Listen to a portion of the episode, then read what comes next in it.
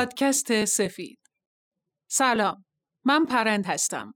به اولین قسمت از پادکست سفید خوش آمدید.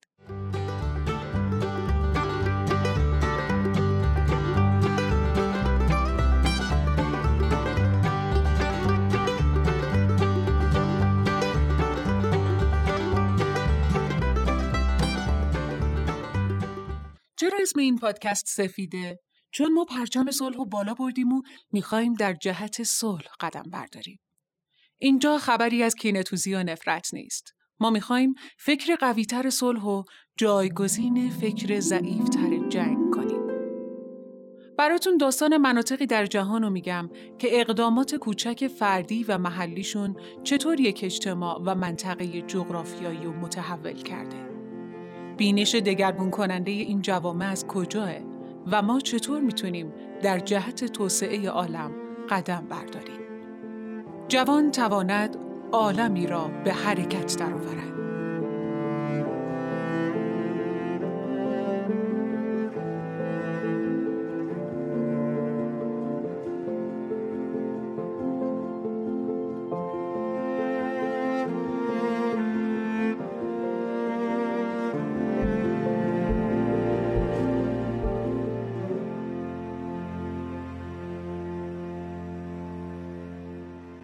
بارها واژه توسعه رو شنیدین. اغلب در جامعه ما در مورد توسعه فردی صحبت میشه و در بحثای کلان از نظر اقتصادی کشورها رو به دو قسمت توسعه یافته و توسعه نیافته تقسیم می‌کنن. در این قسمت می‌خواهیم در مورد توسعه صحبت کنیم و البته نقش ما در توسعه. در حال حاضر هدف توسعه در همه جوامع بر اساس استفاده از وسایل تعریف میشه. وسایلی که در جوامع مرفه جهان باعث موفقیت در کسب رفاه مادی میشه. فاصله طبقاتی بین مردم جهان نگران کننده است. گروه کوچکی از مردم در جهان هستند که مرفهن که تعدادشون هم رو به کم شدنه. اکثریت ساکنین زمین گرفتار فقرن و تعدادشون رو به افزایشه.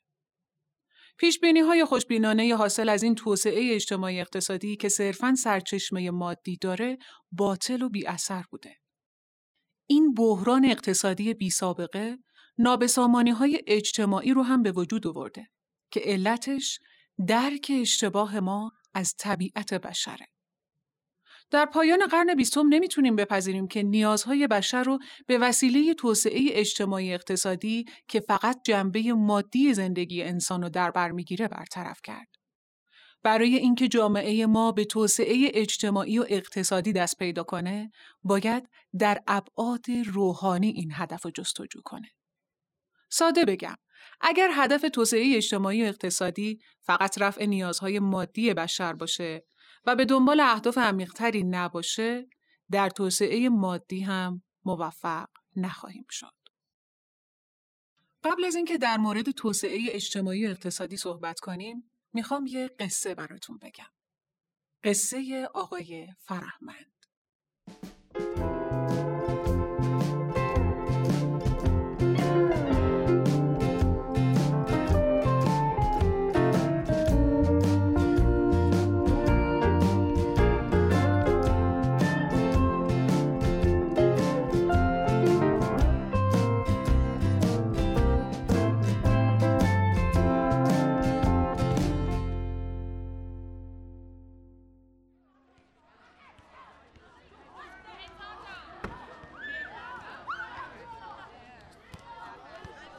آقای فرهمند یه معلم منضبط مبادی آداب بود که توی مدرسه در یک روستا درس می‌داد. آقای فرهمند معتقد بود اگه فرد صادق و امینی باشه می‌تونه بر روی اجتماعش تأثیر بگذاره. البته همینطور هم بود. همه بچه ها دوستش داشتن. به اسم کوچیک صداش می‌کردن و توی کلاسشون بچه های دارای معلولیت یا قشنگتر بگم بچه های دارای محدودیت در کنار بچه های دیگه با هم درس می‌گرفتن. حس زیبایی از همدلی و همکاری در بین بچه ها حکم فرما بود.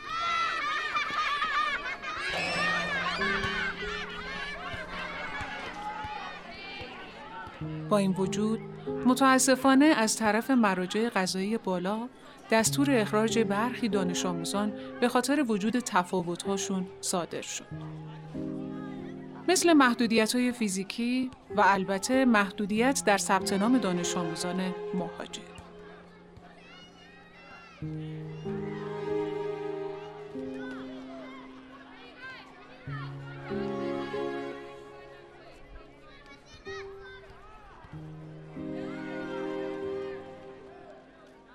این شد که آقای فرهمند برخلاف میل درونیش مجبور به اخراج این بچه ها شد.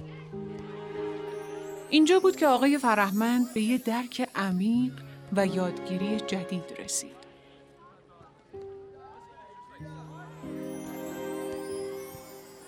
و او این بود که هرچند خودش به تنهایی در جهت توسعه خودش تلاش کنه و سعی کنه عدالت رو رعایت کنه اگه جامعه رشد نکنه ناگزیر به بیعدالتی میشه و برخلاف میل درونیش مجبور به اخراج این بچه ها از مدرسه میشه.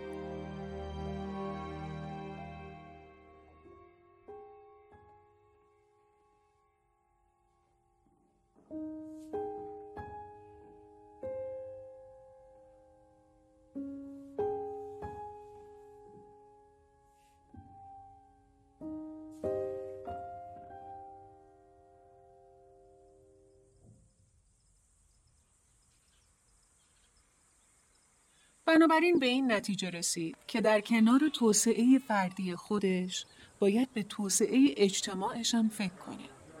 پس شروع کرد در مورد این موضوع با والدین و افراد ریش سفید روستا صحبت کرد.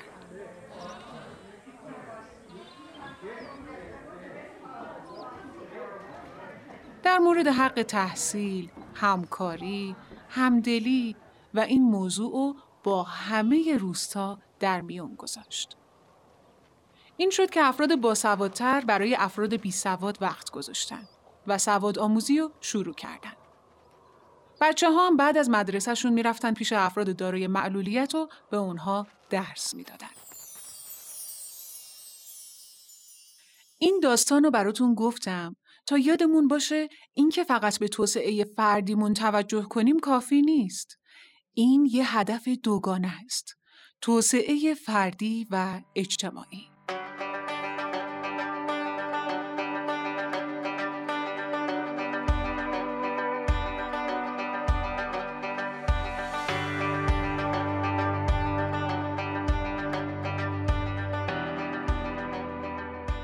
نیازی به توضیح نداره که نقش دولت در این زمینه ضروریه.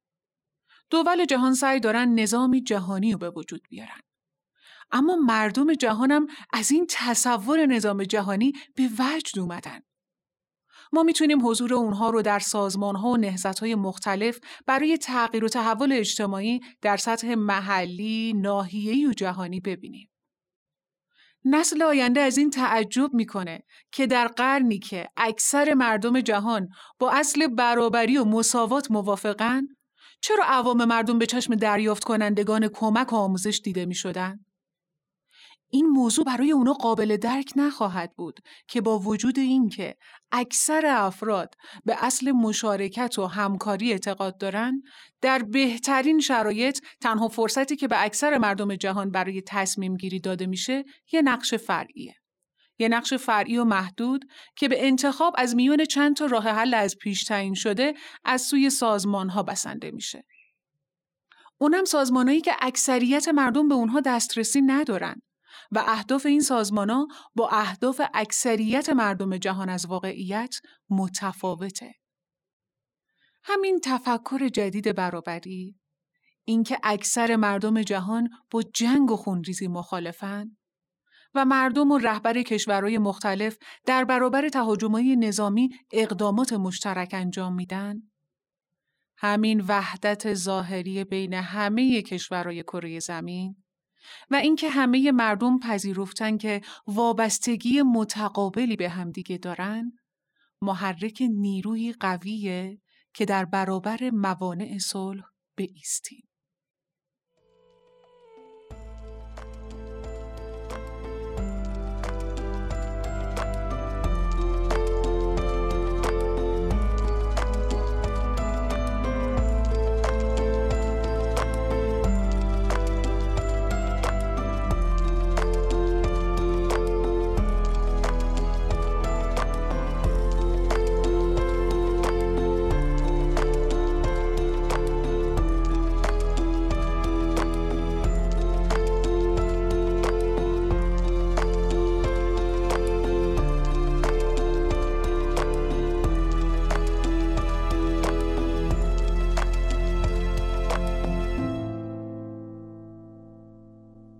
بشر، پیشرفت زنان، ترک تعصبات، شرایط اجتماعی، توسعه اقتصادی پایدار، تربیت اخلاقی کودکان، سوادآموزی، اقدامات اولیه بهداشتی و کلی موارد دیگه از مسائل حیاتی هستند که به پشتیبانی فوری و روزافزون مردم و سازمانها احتیاج دارند. این پاسخ مردم به نیازمندی های مبرم زمان انعکاس نداییه که 178 سال پیش به اهل عالم فرمود امروز را نگران باشید. سخن از امروز رانید.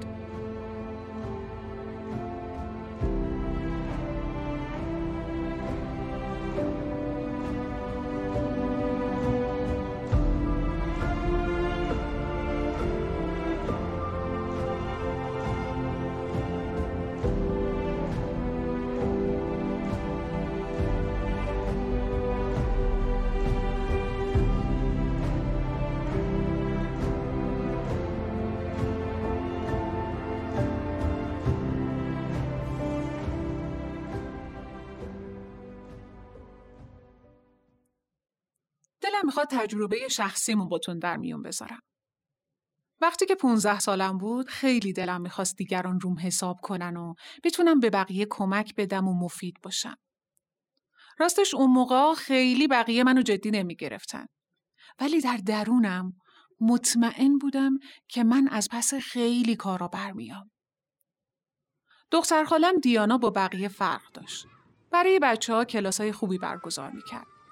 با اونا بازی می‌کرد براشون کاردستی آماده می‌کرد داستان تعریف می‌کرد و مفاهیمی مثل محبت، صداقت، همکاری و امانتداری و بهشون یاد می‌داد. دیانا از من سه سال بزرگتر بود و من سوالای عجیب و غریب توی ذهنم و کارایی که دوست داشتم انجام بدم و همیشه با اون در میان میذاشتم. اونم با تمام وجود گوش می‌کرد. می‌دونید وقتی باش حرف می زدم فکر می کردم مهمم. نظراتم مفیده. آدم ارزشمندیم.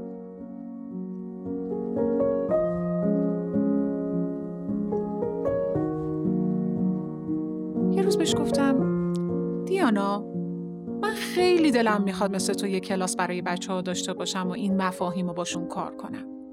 خونه مادرجون که میریم توی کوچه با بچه ها وسطی بازی کنیم سه چهار تا بچه پنج شیش ساله هستن.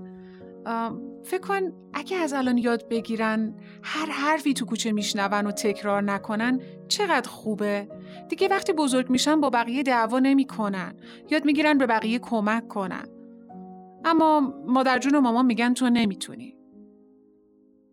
دیانا به هم گفت البته که می‌تونی. چه فکر خوبی کردی. فکرشو بکن اگه به قول تو از حالا یاد بگیرن به هم محبت کنن و احترام بذارن اون وقت در آینده چقدر برای جامعه مفیدن. منم می‌تونم بیام بهت کمک کنم. یا با هم یه سری داستان و کاردستی آماده کنیم.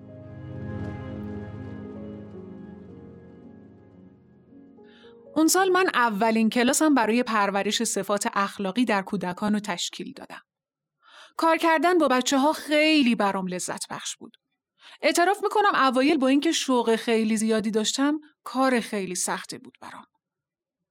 اما کم کم یاد گرفتم وقتی مفهومی رو به بچه ها یاد میدم خودمم باید بهش عمل کنم. مثلا نمیشه خودم راحت دروغ بگم از بچه ها انتظار صداقت داشته باشم. بعدها وقتی به دانشگاه رفتم و رشته موسیقی کودک رو یاد گرفتم توی کلاس های کارآموزی فهمیدم چقدر در برخورد با بچه ها و آموزش مهارت خوبی دارم. خیلی راحت می‌تونم با بچه ها دوست بشم. و همه اینا به خاطر این بود که من از 15 سالگی تجربه کار با بچه ها رو داشتم. آموزش صفات اخلاقی به بچه ها نه تنها به اونها و والدینشون کمک کرده بود باعث شده بود منم رشد کنم.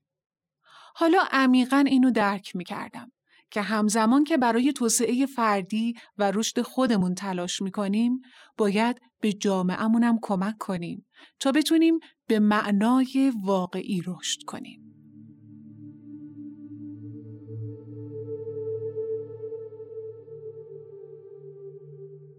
هر اقدام اجتماعی حتی وقتی بر بهبود وضعیت مادی مشخصی متمرکزه در بستر تمدنی می‌تونه شکل بگیره که مادیات و معنویات رابطه منسجمی با هم داشته باشن.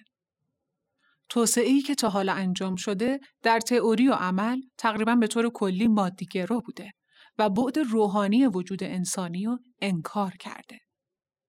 زندگی انسان تنها متکی بر نان نیست. نمیشه سرنوشت بشریت رو فقط در ابعاد مادی اون در نظر گرفت. وقتی که در بند مادهگرایی اسیر میشیم، توسعه اثرات مثبت خودش رو از دست میده. نظام دانایی که در حال حاضر توسعه جهان رو به جلو می‌بره، ناقص و غیر منسجمه. اجزای این نظام به تنهایی نمی‌تونه مشکلات بسیار پیچیده و به هم وابسته جامعه ای که به شدت نیازمند تحولات عمیق هستند رو برطرف کنه. با وجود اینکه در این عصر تمدن مادی بشری اینقدر پیشرفت کرده، هنوزم جنگ و جدال و ویرانی و خونریزی هست. در زمانهای گذشته منظورم اون موقع هاست که شاید اصلا تمدنی هم به اون صورت وجود نداشت و بعضیا با عنوان زمان توحش انسانی ازش یاد می‌کنن در مدت یک سال شاید هزار نفر کشته می شدن. اما در عصر تمدن امروزی اگه فقط بخوایم یکی از جنگ ها مثلا جنگ روس و ژاپن رو در نظر بگیریم در عرض شش ماه 500 هزار نفر کشته شدند. آلات و ادوات جنگی پیدا شده که قبلا نبود. توپ، کروب، دینامیت، ناوهای جنگی، موشکها، هواپیماهای جنگنده، سلاح هسته‌ای اینها همه از نتایج مدنیت مادی عالم انسانی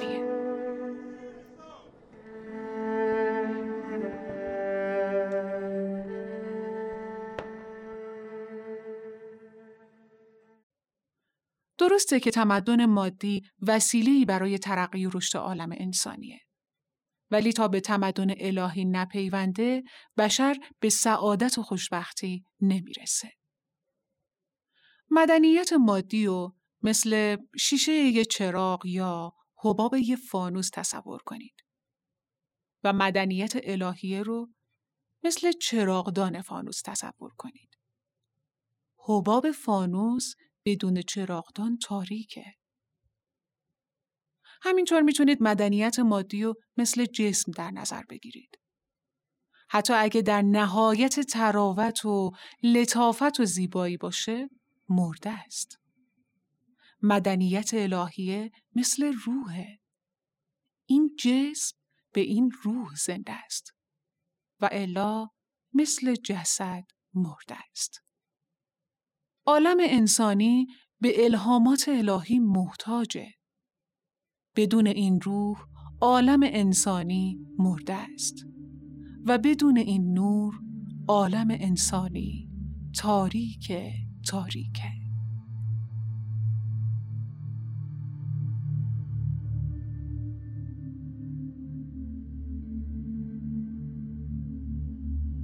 برای تحقق همچین اقدامی فقط نمی‌تونیم از دیگران دعوت کنیم که آهای بیایید در جهت مبارزه با آفات اجتماعی بیستید. در پادکست های بعدی توجه شما رو به امکانات بهزیستی مادی و روحانی جلب می کنم که اکنون در دسترس ما هستند.